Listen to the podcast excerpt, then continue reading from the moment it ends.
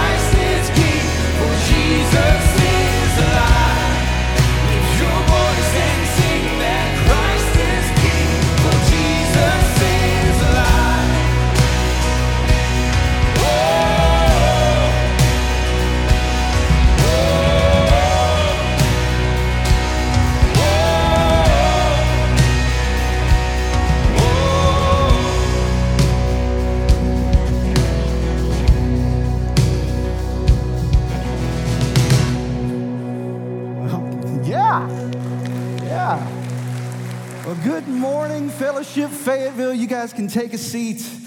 Uh, my name is Andy Petrie. I have the great privilege of uh, being our ministry leader for Celebrate Recovery here at Fellowship Fayetteville. Thank you so much for being here today. Uh, and we want to welcome those that are joining us on our live stream. Thank you for worshiping virtually with us. We're so glad we can be here with you today. Uh, and I want to say a special thank you uh, for those of you that are here with us in the room today, especially as we're navigating all these new policies and procedures and the state and local mandates. Uh, we know that there are probably a, a diversity of opinions and thoughts in here, but fellowship, I am so thankful that we can be a church that can put our differences aside and come together in unity to worship the one thing that truly matters, and that is Jesus Christ, our Lord.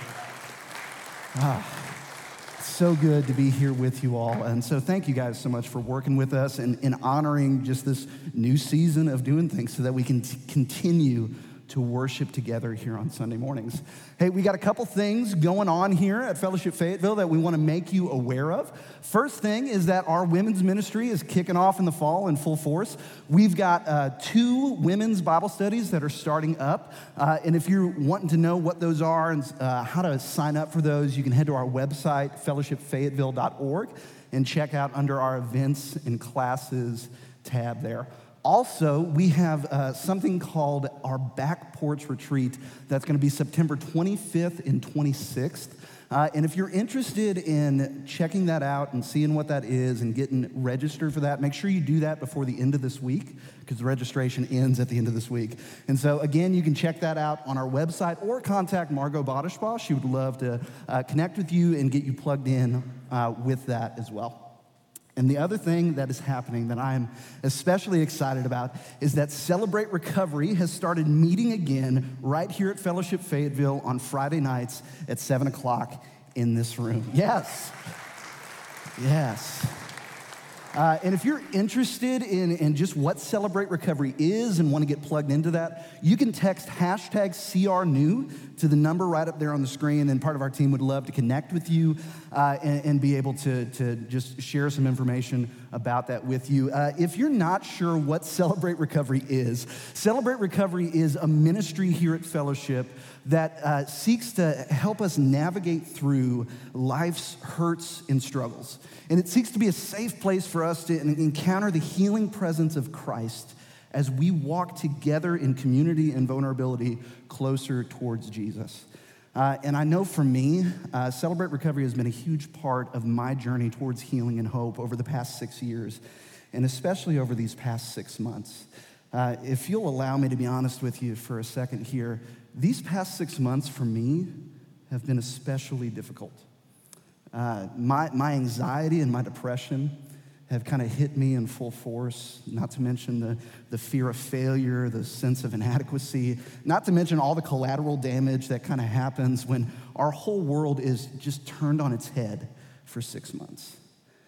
And I'm so grateful for myself to have the love and the community that I have found for myself through Celebrate Recovery, because I know the me of six years ago would have ran back to my old coping ne- mechanisms, whether it was alcohol or pornography uh, or unhealthy relationships. And so I'm glad that fellowship seeks to be a place where it's okay to not be okay. Yeah. Yeah. And so I, I mentioned that this morning because maybe these past six months for you have been especially difficult as well. Maybe there's been some hurts or struggles that you've been dealing with. Uh, maybe it's been hard to navigate this season. And maybe you just need a safe place to come and be. Uh, Celebrate Recovery would love to be that place for you, and we would love to see you there on a Friday night. All you have to do is just register your seat just like you do here on Sunday morning and just show up and worship. Just like we're about to do here in this moment as we get to come together and worship the God that has been with us through this entire season. He's here with us right now and He's going to be con- continue to be the one guiding us forward. Would you pray with me as we continue in worship? Heavenly Father, thank you so much for this morning. And God, thank you for your Son, Jesus Christ, who through him and by him, we've found redemption and hope and a new way forward in you. Father, would you help us to worship in spirit and truth this morning? And God, would you be glorified in our hearts and in this place?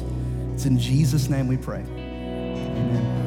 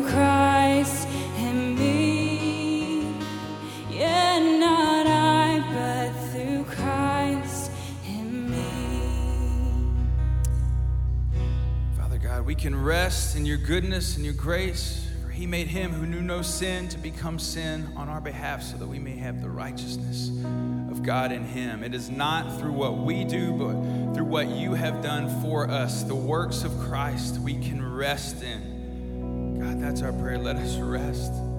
Let us rest in the works of our Savior Jesus. We're thankful for that gift you give us through your Son. It's in his precious name.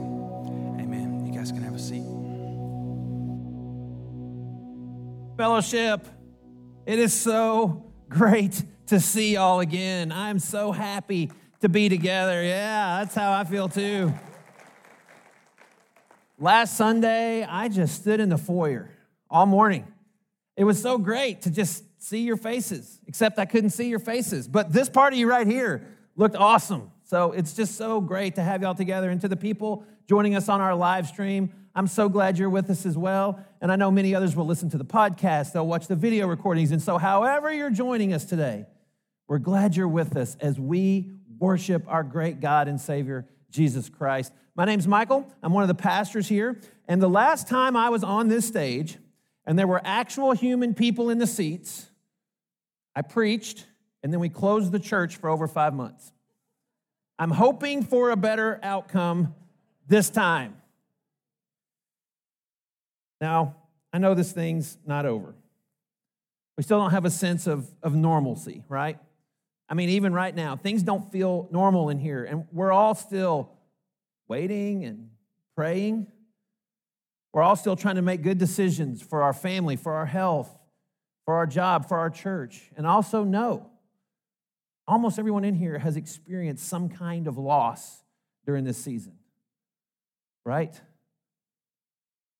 You've experienced the loss of income, perhaps. Some of you have experienced the loss of someone that you cared about. And maybe it was due to this pandemic, or, or maybe it was from other causes, but you couldn't really celebrate that person and gather as you normally would have. And that's been hard. I know that for many, family continues to be a difficult thing to figure out, school continues to swirl.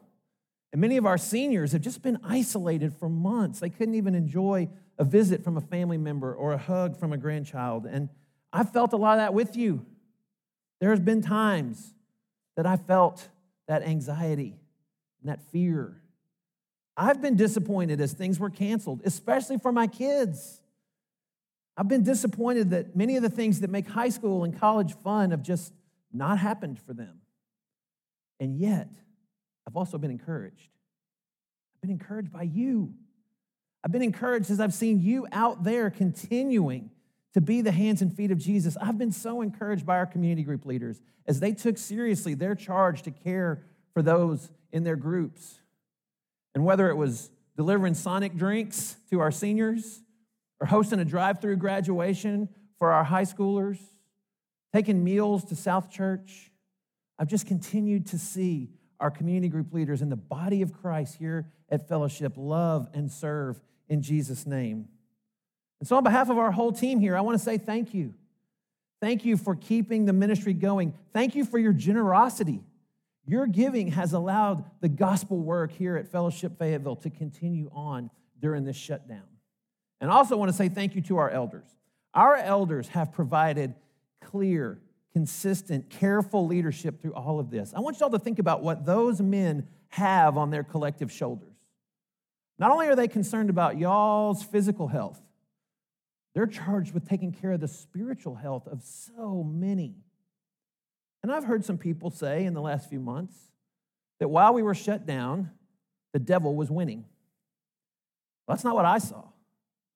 What I saw was a group of committed, bought in believers with a decentralized ministry model that even when we couldn't gather for five months, the work of the ministry went on.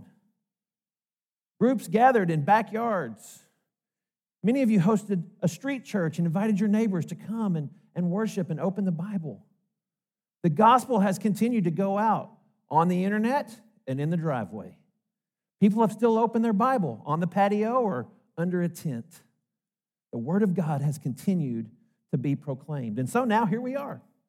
Still not 100%, still not full speed, still not like we want to be, but we're gathered we're gathered safely. And we're going to begin the final section of our year long clarity series, and it's titled simply Gospel. So, over the next 10 weeks, we're going to look at how the gospel transforms a life, transforms a church, transforms a city, and beyond. And we're going to do it in the book of First Thessalonians. So go ahead and turn there with me if you would. The book of First Thessalonians. It's near the end of your Bible. Here's a pro tip for you. Every book in your Bible that begins with the letter T is together. So if you get in the T's, just keep turning toward the front and you'll hit First Thessalonians because it's the first one of those books. And as you're turning there, I want to remind you that a good Bible study method for all of us, whether we're worshiping in here or studying on our own at home, is to always consider the context of a book. What kind of literature is this? Where does this fit into the larger story of Scripture? Because we don't study every kind of biblical literature the same. We don't read an Old Testament wisdom book like Proverbs the same way we would read a New Testament letter like First Thessalonians. That's what it is. It's a letter. Or you can call it an epistle if you want people to think you're really smart.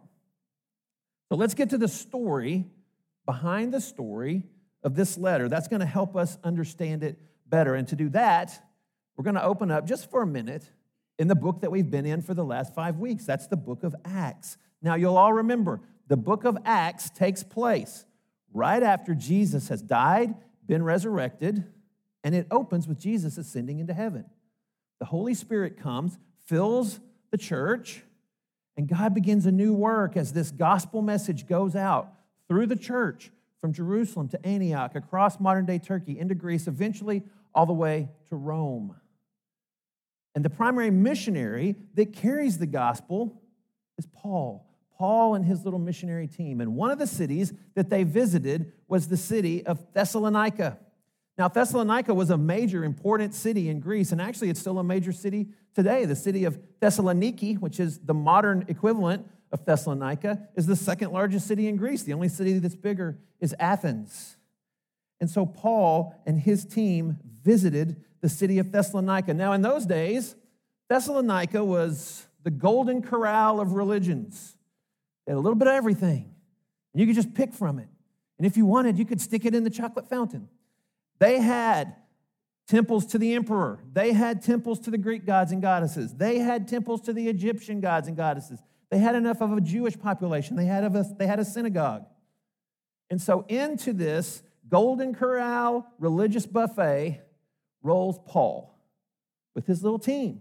He's got Silas, his main man, with him, and he's got a young guy that they've picked up on the trip named Timothy. And so for three straight weeks, they go and teach in the synagogue, and we're told over in Acts 17 the contents of their message. It says, Paul reasoned with them from the scriptures, explaining and proving that it was necessary for the Christ to suffer and to rise from the dead, saying, This Jesus, whom I proclaim to you, is the Christ or is the Messiah.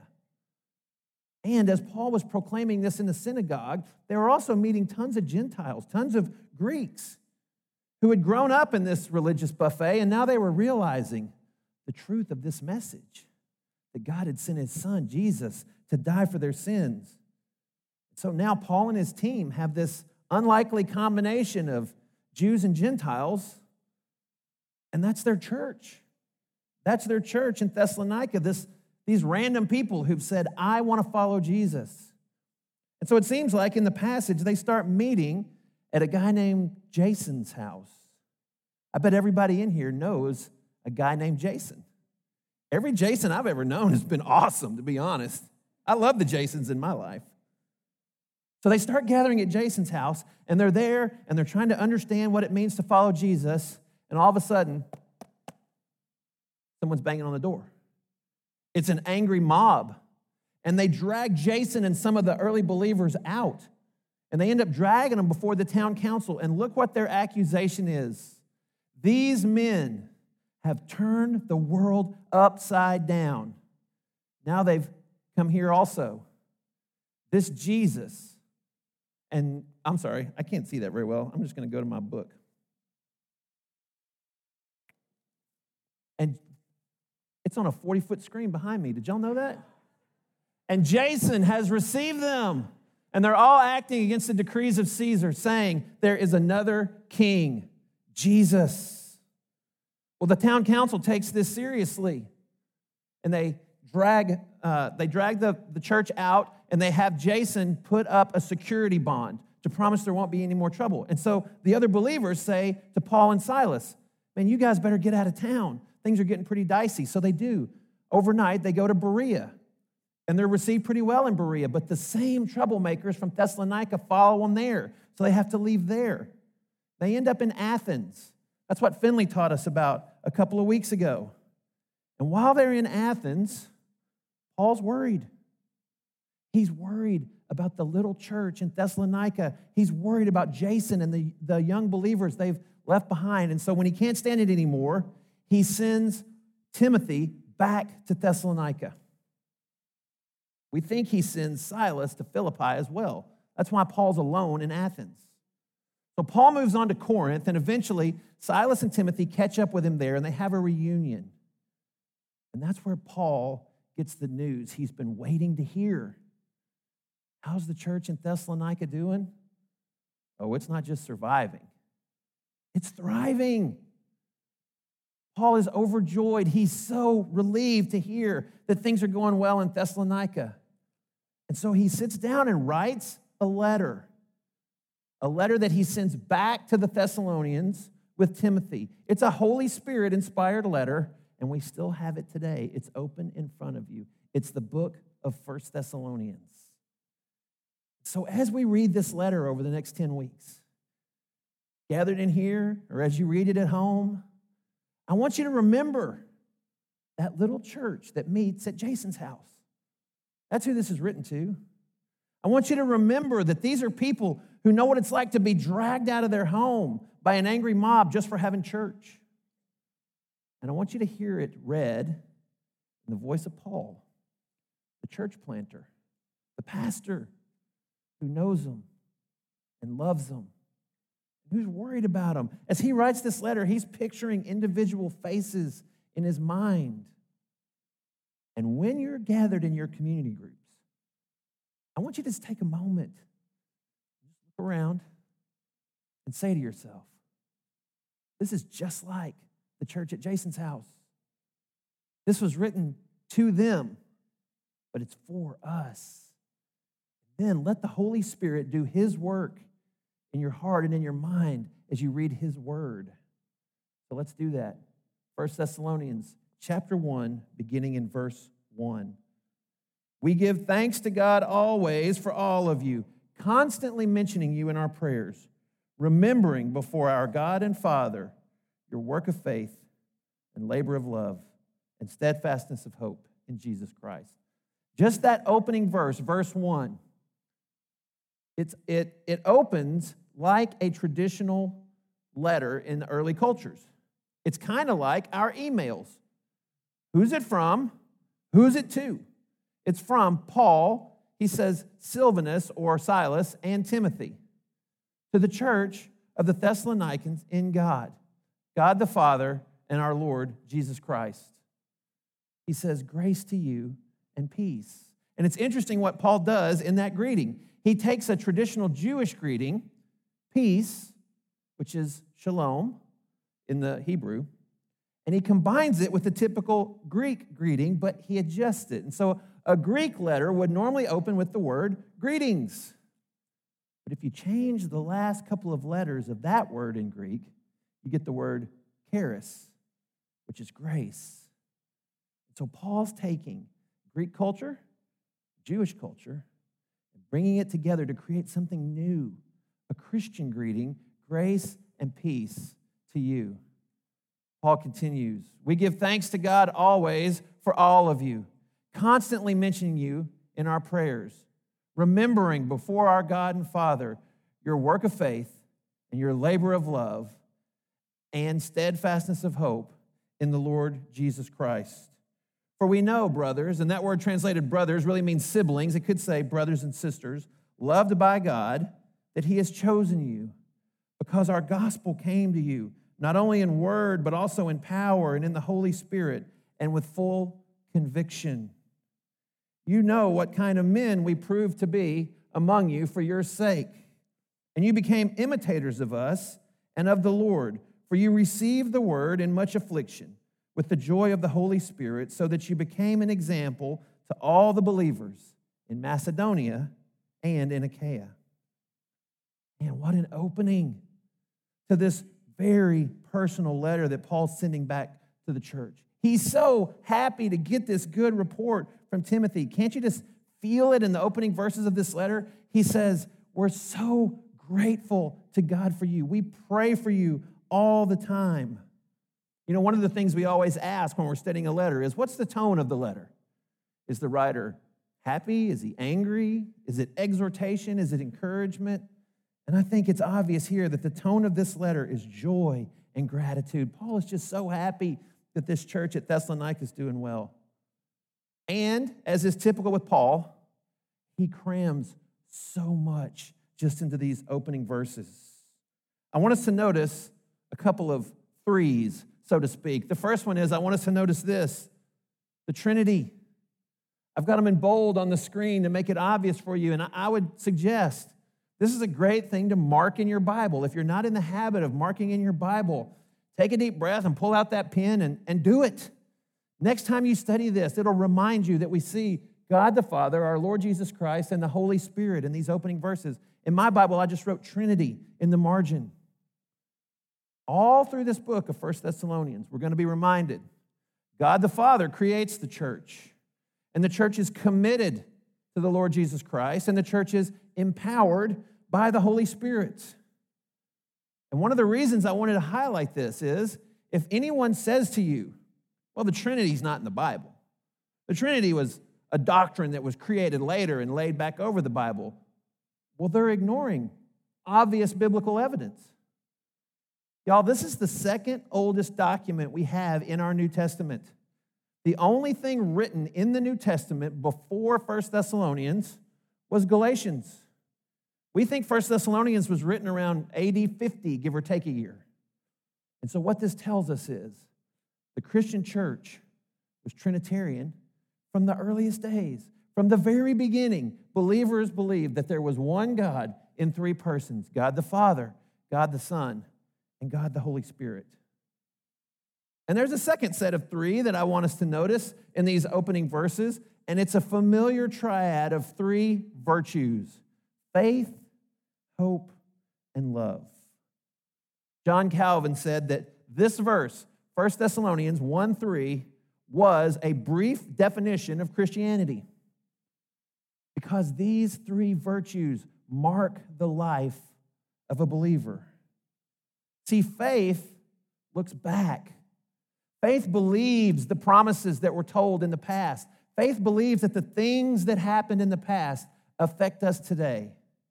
But faith also looks up as we believe that God is real and that He's very much active in our lives. Paul tells us here this faith leads to action.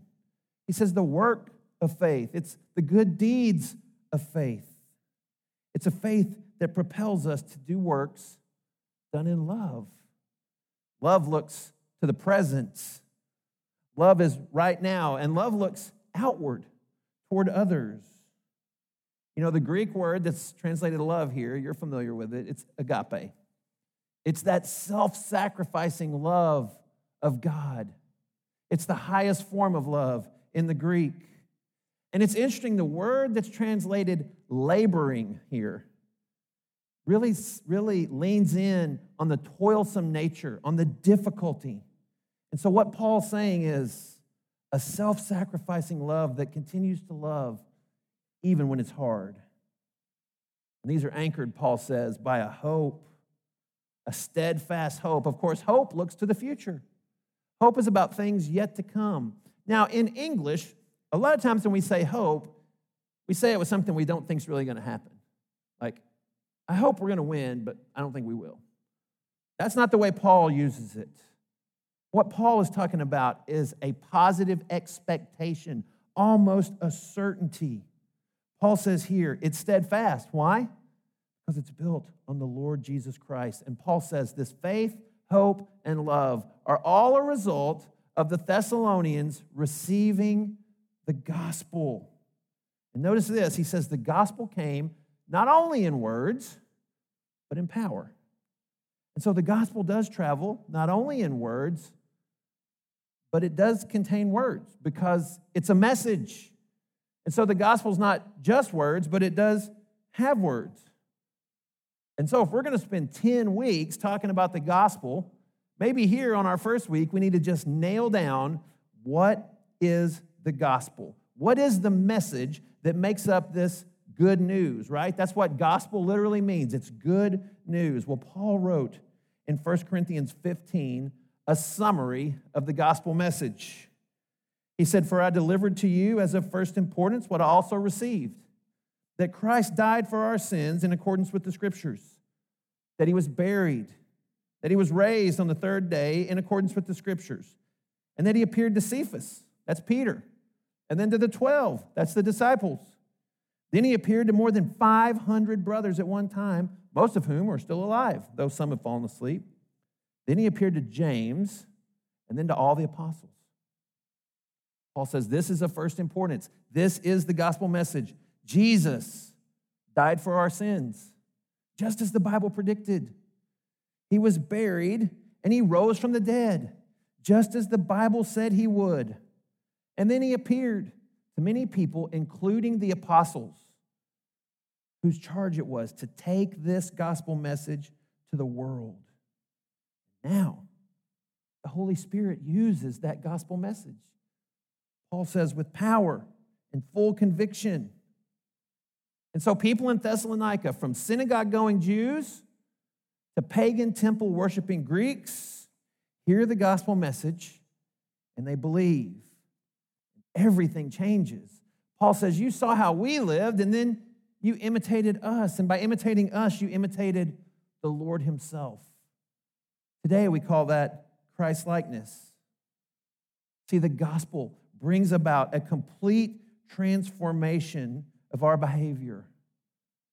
Not because we're trying to earn something, not because we don't want God to be as mad at us anymore, but because we realize God's already done everything for us in Christ. And now an obedient life is just a response to that. And Paul says here, look, we know it was tough. We saw what happened in Thessalonica. We know you got dragged out of your house. And we know things have been bad for you there since we've been gone. But we also know that you were joyful when you received the gospel message, and it was the joy of the Holy Spirit. Look, it's not just affecting them. It's going beyond Thessalonica. Macedonia, that's the province where Thessalonica was. The whole province was being affected, and even the neighboring province of Achaia. When the gospel takes hold of a city, it can change the whole region. And at the heart of all of this is the gospel message. That's why the Clarity series has brought us all the way up to this point gospel. And so, whether you've been with us from the very beginning of this experience, or maybe you're just jumping in for the first time today, maybe you're watching online for the first time, I just want to put in context of our Clarity series how we have arrived at the gospel. We started back in December. We talked about the hope of a coming one, a king, a Messiah. And then at Christmas, we celebrated his birth. Then we spent several months looking at his life and his teaching. And then we really focused in on his sacrifice as we saw Jesus go to the cross to pay for our sins. And then at Easter, we celebrated his resurrection and we, we looked at his post resurrection appearances. And then we took our summer and we spent some time just thinking deeply about the implications of his life, death, and resurrection for us. What those told us about us and about God and about our relationship.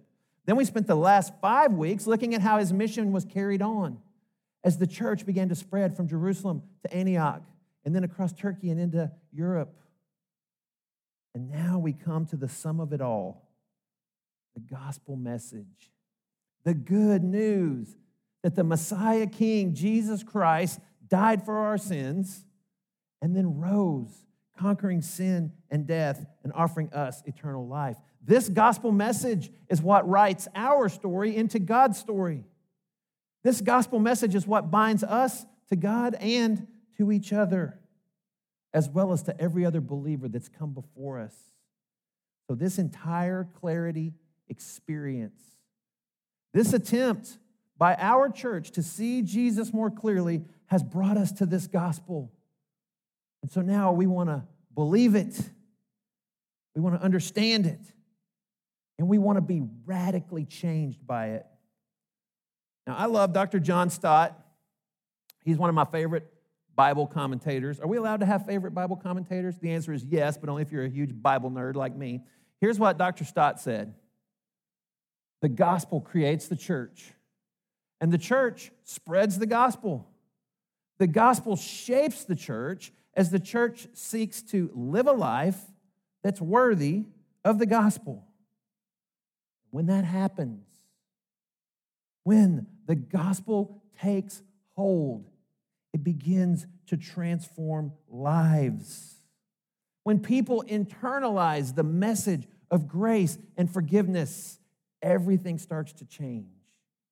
Not just for them, but for their community and even the surrounding areas. Because when the lives change, when the gospel comes in power. When Paul says you've become imitators of us and of the Lord, he's saying the gospel has brought about a radical change in behavior. And we're going to spend the rest of this book unpacking what that looks like. But Paul's given us the big picture right here in these opening verses.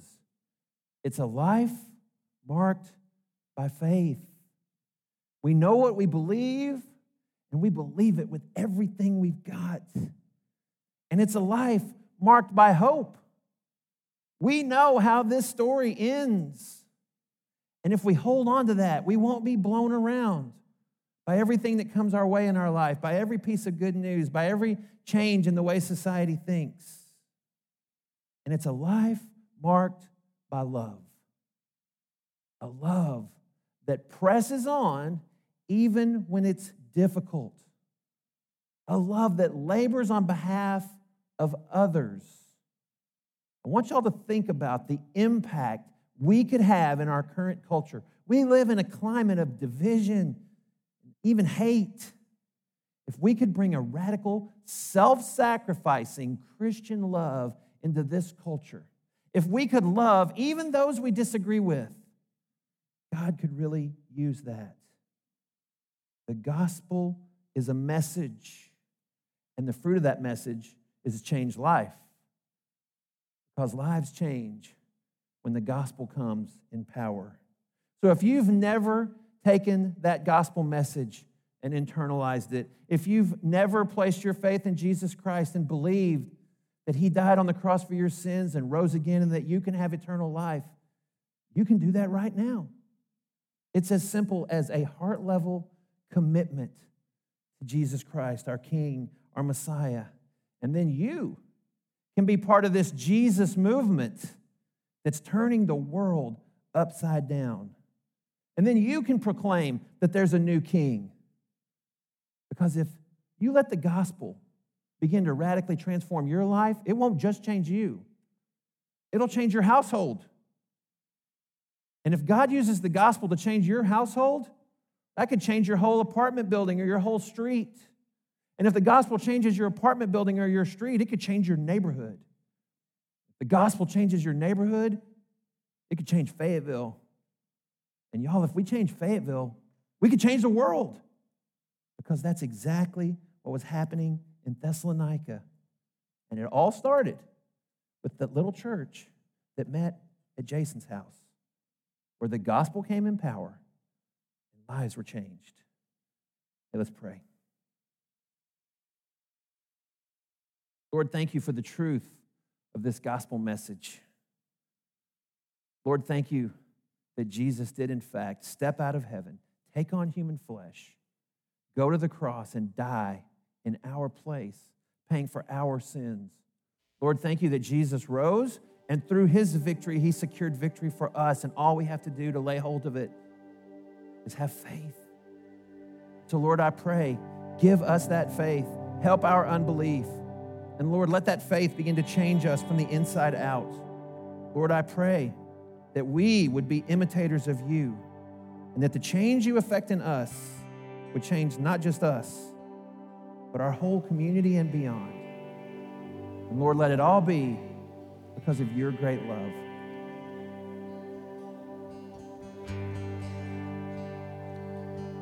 Now let's respond in worship to that good news that Michael gave us good news of the gospel. Let's, let's, uh, let's enjoy that as we worship and give praise to our King. Let's stand together.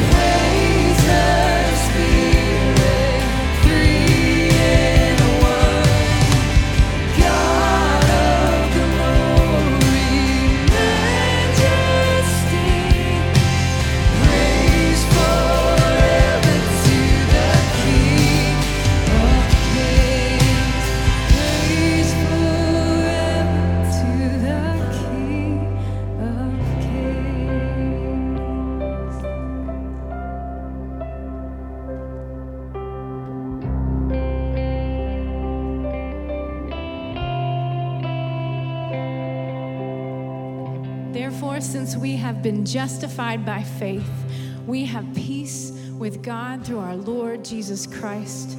Through him, we have also obtained access by faith into this grace in which we stand, and we rejoice in hope of the glory of God. That's good.